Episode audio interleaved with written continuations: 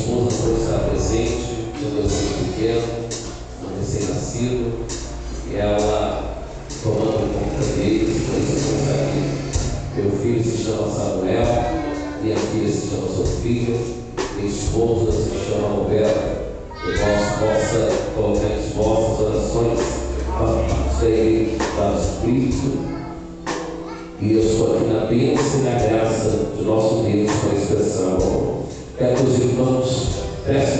Deus.